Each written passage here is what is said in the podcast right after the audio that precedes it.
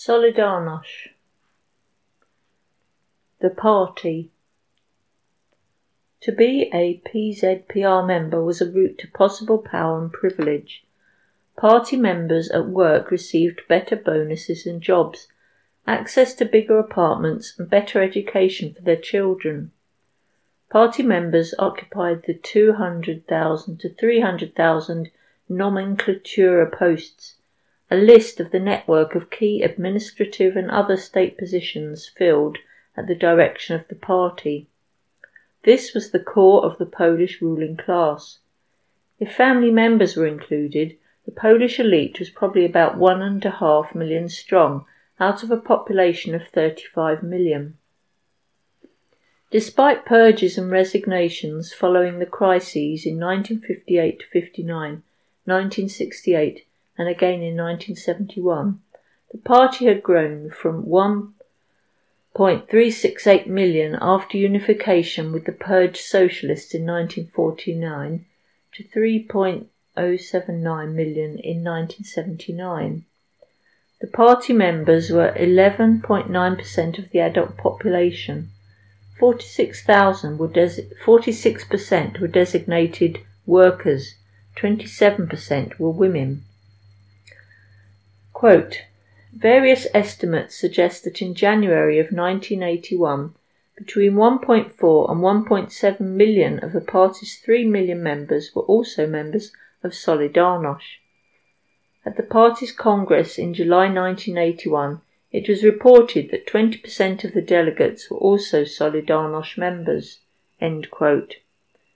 Solidarność did, however, have a rule that stated no office holder in Solidarność could either hold office in the Communist Party or be an official of the state, councillor, magistrate, etc.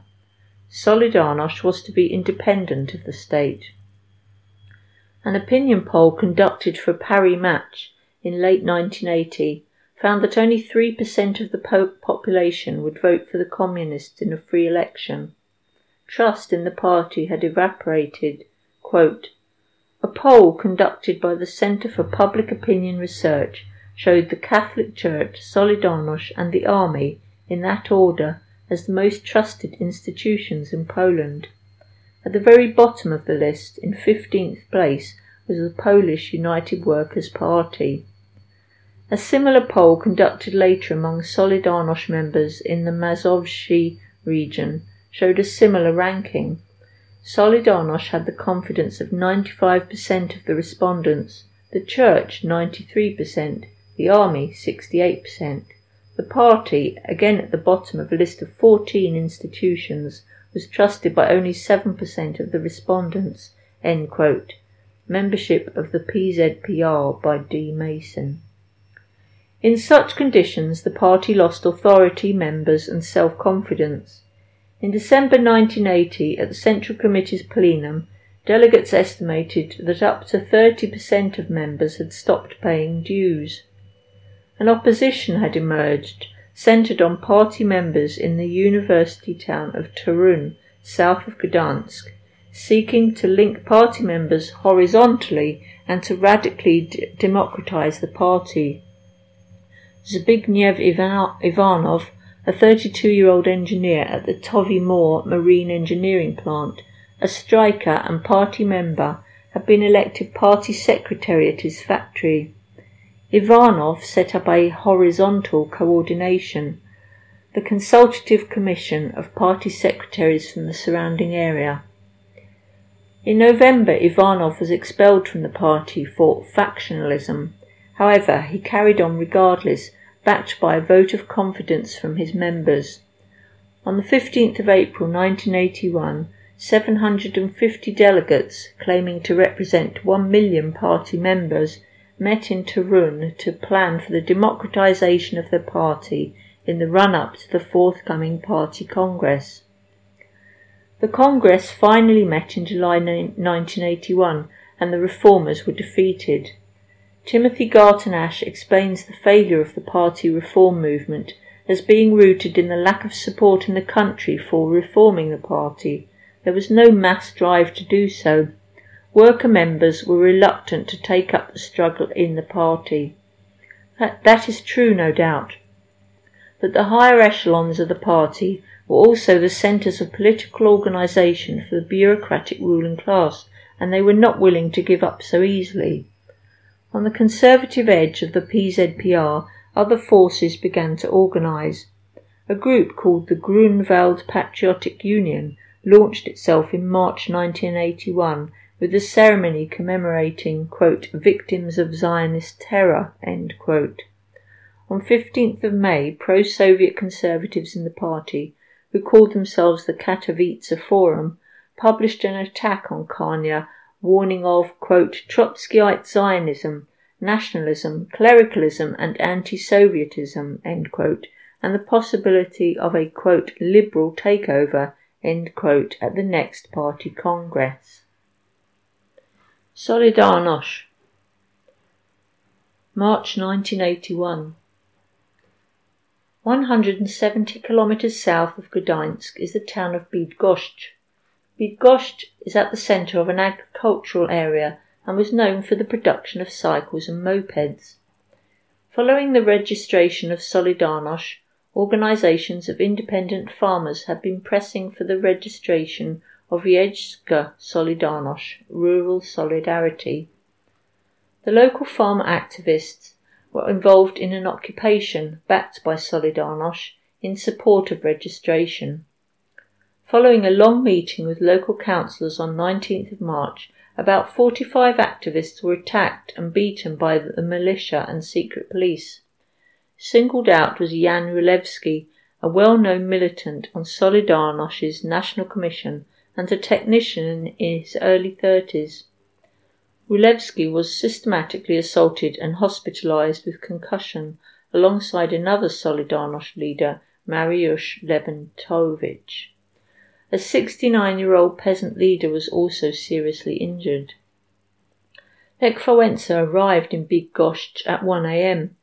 Later he announced, quote, We shall respond resolutely but calmly. Someone's claws are getting too long, but we shall trim them. Not all the authorities are pigs. We wish to trust some of them. End quote.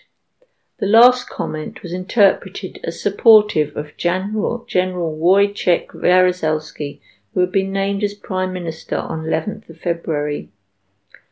Solidarność assumed that this incident, the latest in a series of provocations, was led by Polish hardliners backed by the Soviet leadership.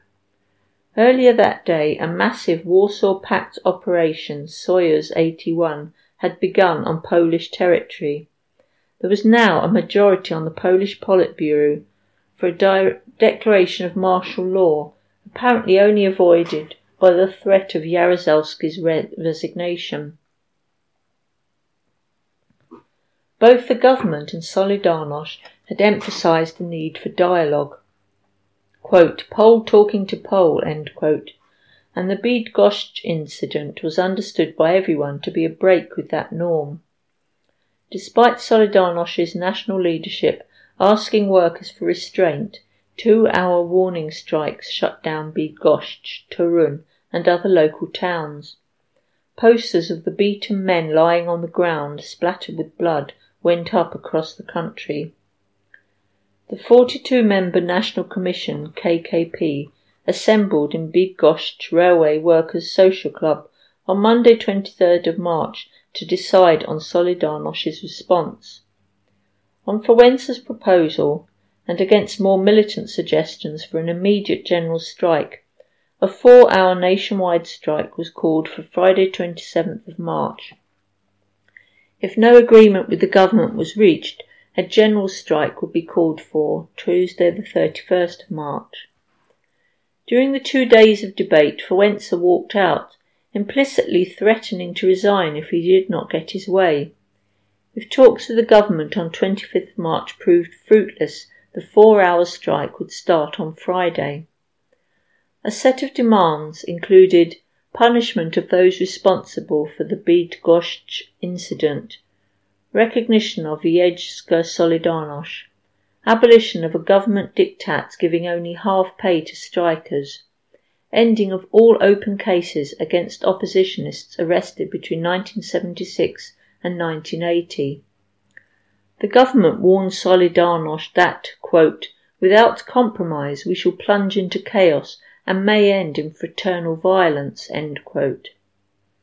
For safety, the 11-man National Strike Committee set up in the Lenin Yard, Gdańsk, and the regional MKS strike committees were each based in large factories in their areas. Factories were policed by workers' defence guards wearing white and red armbands. Posters across the country declared, quote, We will not be smashed in the face, end quote.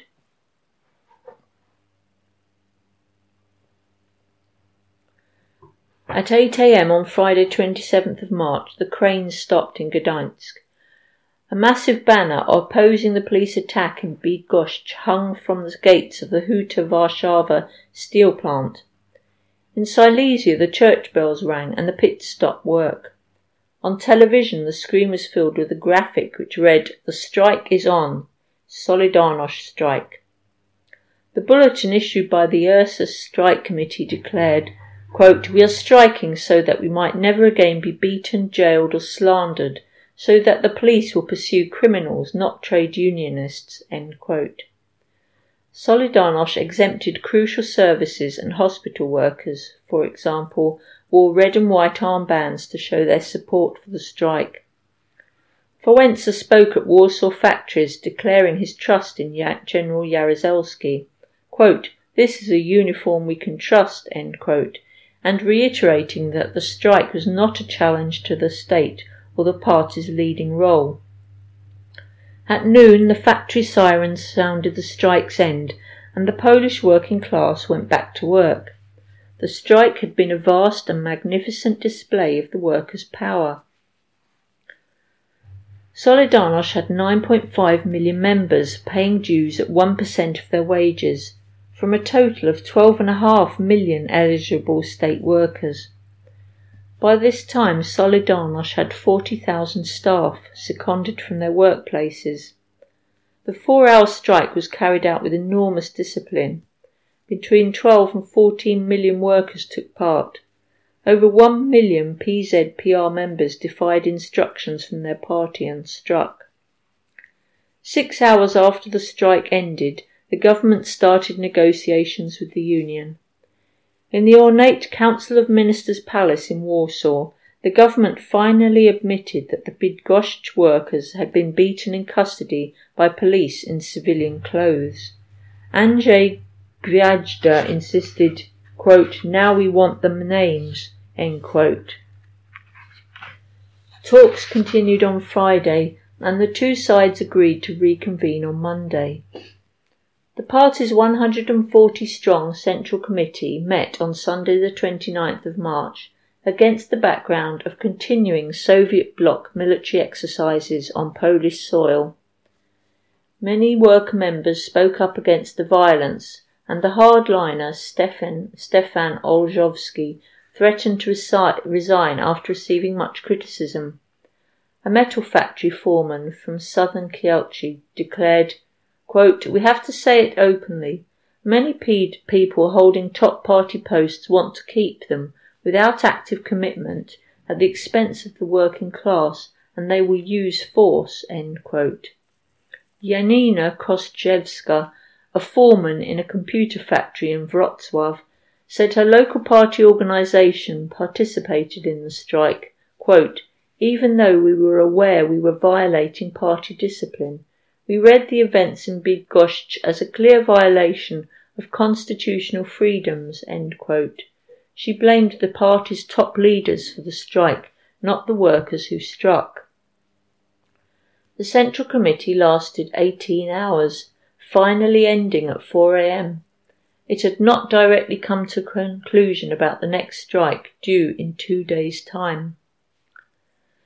Wałęsa's close advisers and his link to the church hierarchy, Professor Kukołowicz, pressed him to compromise and call the strike off.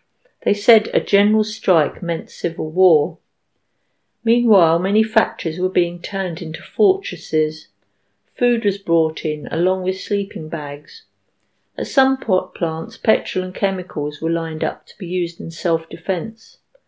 The young workers in the largest enterprises were the most determined. The activists were in a state of nervous determination, and everyone knew how serious the situation was. When Gwiazda arrived for the final negotiations, he did not sound hopeful. Nevertheless, a deal was struck. Wałęsa had prevented other members of Solidarność's National Commission going to Warsaw and joining the negotiations. On Sunday evening he had telephoned Bogdan Lis and Zbigniew Bujak and insisted they stay in Gdańsk to prepare the strike, leaving negotiations in his hands. The discussions were mainly carried out by Wałęsa and a small group of his advisers, sidelining other Solidarność leaders. Behind closed doors, the state threatened the union with using great violence. At 7:30 p.m. on Monday, the television news showed the normally intransigent Andrzej Gwiazda, whom Wałęsa had persuaded to make the announcement, fearing for his own popularity and reputation, declaring that the strike had been suspended. Wałęsa stated that the union had got all it could and he was, quote, 70% satisfied, end quote. However, what became known as the Warsaw Agreement had not won the Bydgoszcz demands. The farmers had not won the right to form a legal union.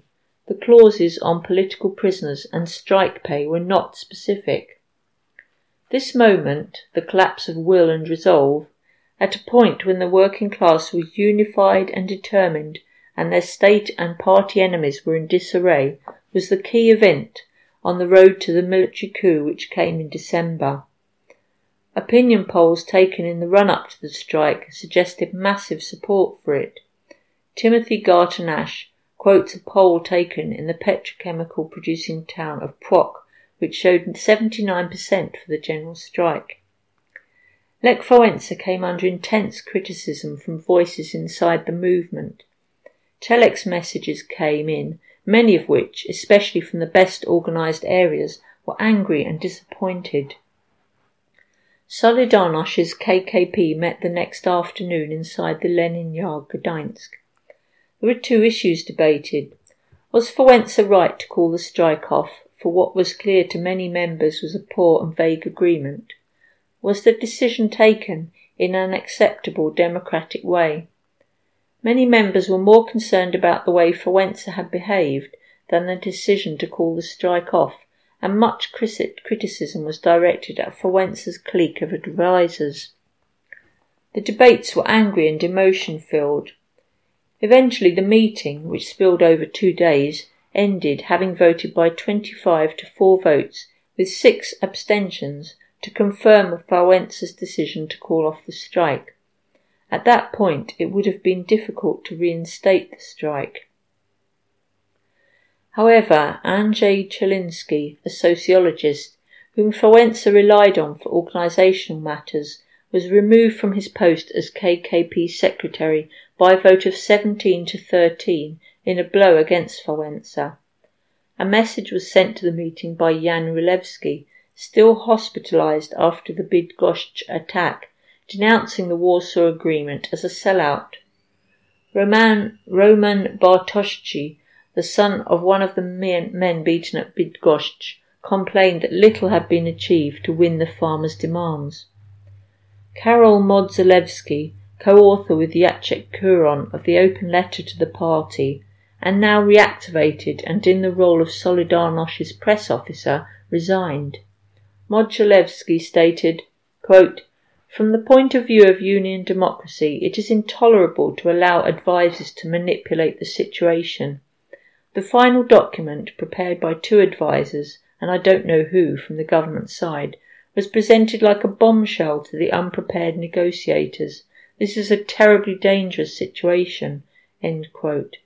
Modzelewski went further, discussing Wałęsa's role. Quote, there is a king and a court around him, and there is also a parliament. The king governs with his court and not the parliament. Why do I think this mechanism is a dangerous threat to the union? Because it will develop rapidly. Any attempt at criticism will be considered a scheme, a plot. A few days after the meeting, Andrzej Gwiazda, echoing Modzelewski, published an open letter to. Quote, it was our fault, Lech, that union democracy was broken. I know we can both think of thousands of reasons why it happened, but I also know that internal democracy within the union is a necessity. The condition in which it flourishes is full openness and a multi-directional flow of information. Its funeral is when criticism is crushed and union periodicals are censored. Each member of our union should have a right to criticise even after a decision has been taken by the union. Decisive influence is transferred to clerks and, and advisers who, uncontrolled and without responsibility, have full freedom of manipulation. Wałęsa replied, quote, You've written an open letter to me in which you remind me of our common struggle, free trade unions, the August strike, and Solidarność. I don't need to be reminded. I remember it well. I want the same now as then, that Poland will be Poland. Of course, opinion can change quickly, and in the days after the strike was called off, opinion polls showed a big majority of workers were now in favour of the decision to call the strike off. The mood of working class self confidence and militancy had been damaged, undercut, and wasted. Workers now remembered not their strength and solidarity, but how concerned and even frightened they had been. On May the 12th, Wiejska Solidarność received legal sanction from the courts and gave the farmers the same rights for their union as industrial workers had won. Solidarność, the party's ninth congress. The leaders of various Eastern European communist states were clearly concerned that Kania might lose control at the party congress. Czechoslovakian General Secretary Gustav Husak even publicly suggested the conference should be postponed. Just before the congress, Soviet Foreign Minister Andrei Gromyko arrived. Seemingly satisfied, the Soviets did not object to the congress proceeding. The pre-Congress elections in local and provincial party organisations had seen a 50% turnover in personnel. Most of the 1,964 delegates were between 35 and 45. 20% were workers. Only 43 of the outgoing 142 full Central Committee members were elected as delegates. About 20% were Solidarność members. The Torun horizontal opposition was a very marginal force at the Congress which met from 14th to the 20th of July. The basic debate was between Kania and those pressing for a harder line against Solidarność. Gierek and several of his supporters were expelled from the party, blamed for creating the current crisis. Of the 200 newly elected Central Committee members, only 16 had been full members of the previous Central Committee. Of the 200, 41 were members of Solidarność. Kania was elected first secretary with 1,311 votes, and in his new Politburo, only three of the 15 elected at the previous Congress were re-elected. Politically, the Congress decided to continue trying to muddle through shifting slightly towards a more hard-line position. Commitment to Kania's cautious line of agreements with the workers' movement was to continue, but the party was now opposed to making new concessions.